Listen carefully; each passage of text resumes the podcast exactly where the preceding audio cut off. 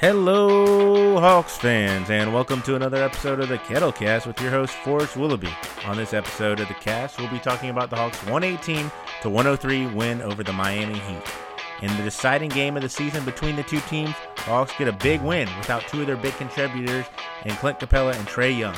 Without further ado, let's get into it.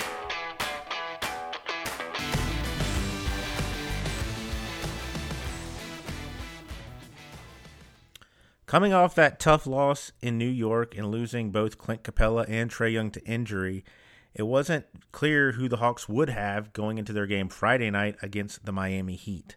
They found out during the day that Clint Capela would not be able to go. He tried to get ready, but was just not able to go.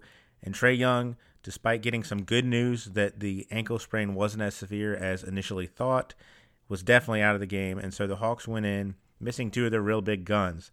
The Miami Heat are trying to get out of that play-in tournament. They're right at the seven seed, and the four through seven seed in the East is really bunched up. So this is a big game, not only to decide the tiebreaker between the Heat and the Hawks. Each team has won one game this season, but also in deciding what the standings would be going into this into the postseason.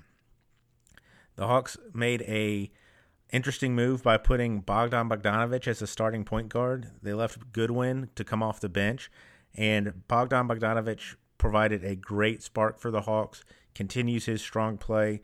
And this game was just a really back and forth game. It didn't really get separated until the fourth quarter, and both teams were just hitting shots. There wasn't a lot of defense being played, it was a lot of big time shot making, and it was a really fun game to watch. There were a lot of lead changes, a lot of uh, ties during this game, so it was just a fun game to watch. And anytime you get the Heat you know they're going to be physical. You know with Jimmy Butler and Bam Adebayo, you're going to get a defensive minded team. But the Hawks didn't let that bother them at all. And this was just a fun back and forth game. There was tons of scoring in the first half. The Hawks had 62 points in the first half compared to the Miami 61. And it would go back and forth. And again, this was a big game going looking forward into the postseason, especially now that there is the play-in tournament. The Hawks and Heat are both trying to avoid that play-in tournament. If you're seven, eight, nine, or tenth seed in the standings going into the postseason, you have to go into a little tournament to try to get out of that. And right now, the Hawks are at fifth, and the Heat are at seventh. So, just a really important game, and you could tell by the way they pl- both teams played that that was going to be the case. Now, in the first quarter, the Heat got off to a scorching start. They were five of ten from three in the first and the Hawks hung around and were actually able to take a lead in the fourth in the first quarter, but it was a lot of hot shooting from the Heat that seemed un- unsustainable. But they were getting good looks. It wasn't like the Heat were making like ridiculous shots. The Heat were getting very good lo- looks off the three point uh, line. And the second unit for the Hawks, who got Danilo Gallinari back, did a nice job uh, really getting the Hawks back into this game. And Nathan Knight, who had a really strong stint in this game, scored all four of his points at the end of the first quarter to help the Hawks get a 31 to 30 lead going into the second quarter. The second quarter was just a lot of scoring on both teams' parts. They'd each score 31 points. And, you know, that was kind of, it was like this game was going to be 140 to 140 at the end of the game. But uh, both teams would sort of lock in on the defensive side of the ball in the third and fourth quarters. And in the fourth quarter in particular, the Hawks would do a really nice job of uh, preventing the Heat from getting any easy looks. They held the Heat to 14 points in the fourth quarter, and the Heat also didn't help themselves in taking some tough shots. Uh, the Hawks did a much better job of running the Heat off the three point line. And a lot of the shots that were falling early for the Heat, it's a lot harder to hit a three pointer no matter what the, uh, whether it's wide open or it's defended if you're down seven. And the Hawks got up big in the fourth quarter. They had a big run at the end of the third quarter and going into the fourth quarter. Lou Williams, in particular, played really strong in that stretch and really blew this game open. Of course, at the end of the fourth quarter, the Heat would make a run and make this game close, but a couple of missed threes by Jimmy Butler and some big time shot making by uh, John Collins and Brandon Goodwin down the stretch helped the Hawks just keep this game at an arm's length and ultimately get the Hawks a 118 to 103 win. Looking at the stats, this was a slower paced game than some the Hawks have played recently.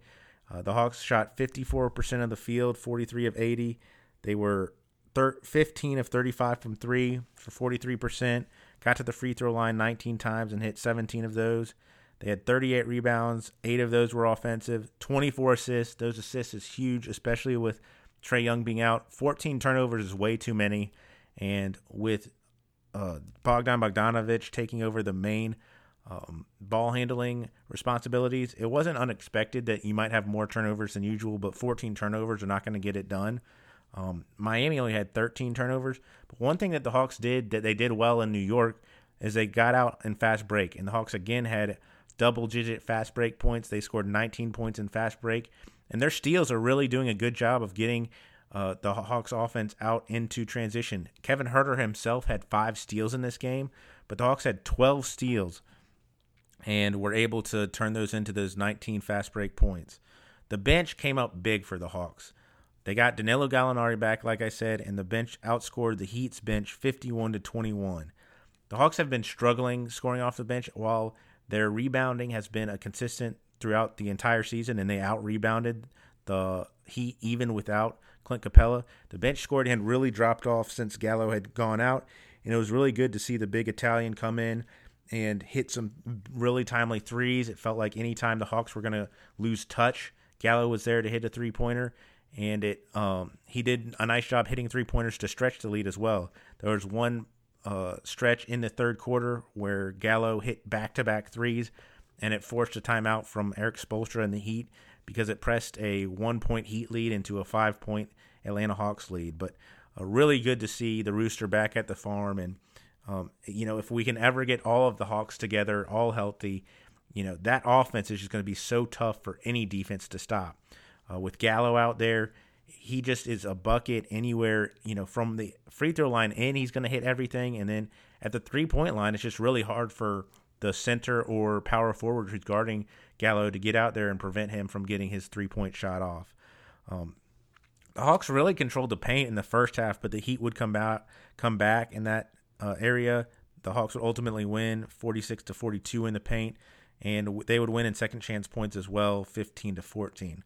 Miami again got off and shot the ball really hot to start this game, but eventually they'd uh, come back down to earth. They were 38 of 79 from the field for 48%, 13 of 37 from three for 35%. Again, five of those threes came in the first quarter.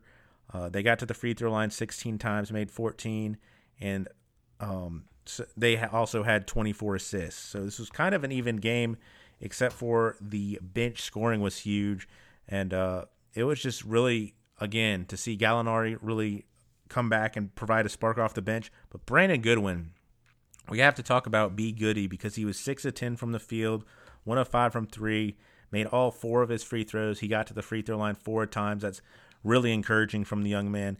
And he had 17 points. Both him and Gallo chipped in with 17 points off the bench. Uh, Lou Williams had 13, and then Nathan Knight had four off the bench. So the Hawks had really nice production from their second unit, and it was good to see the second unit come in and kind of really outplay the Heat second unit. But uh, going to these individual performances, John Collins really carried the Hawks in that first half. He would finish the game with 20 points on 9 of 14 shooting. He made his only three pointer that he took, one of two from the free throw line. He had eight rebounds, two of those offensive, an assist, and just one foul. Uh, John was still on a minutes limit, but he did play 32 minutes, so I don't know how much longer that minutes restriction is going to last.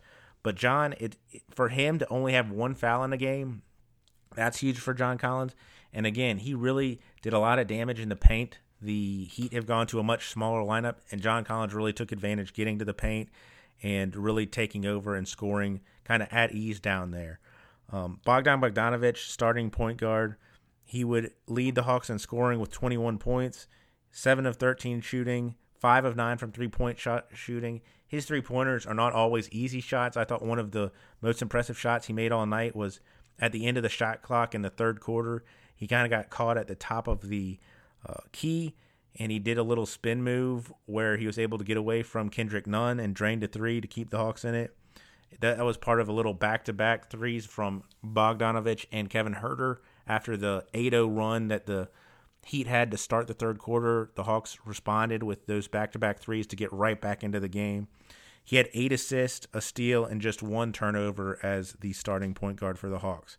Kevin Huerter was solid. He was 4 of 9 from the field, 3 of 8 on three pointers for 11 points. He had four rebounds, six assists, and five steals.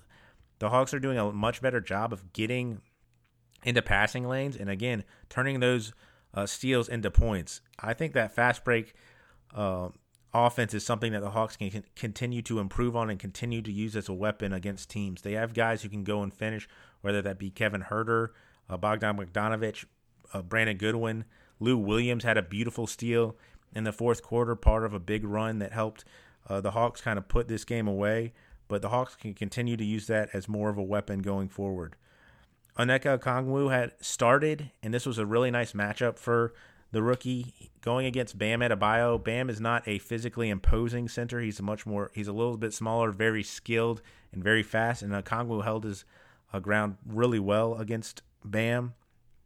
Okongwu was two of four from the field. He had six points, seven rebounds, an assist, a steal, and a block, and just did a nice job of really hindering Bam Adebayo. Bam would just finish with 16 points, three rebounds, just three rebounds, five assists, three steals, and five turnovers. Bam's a great passer, and for him to get five turnovers is not normal.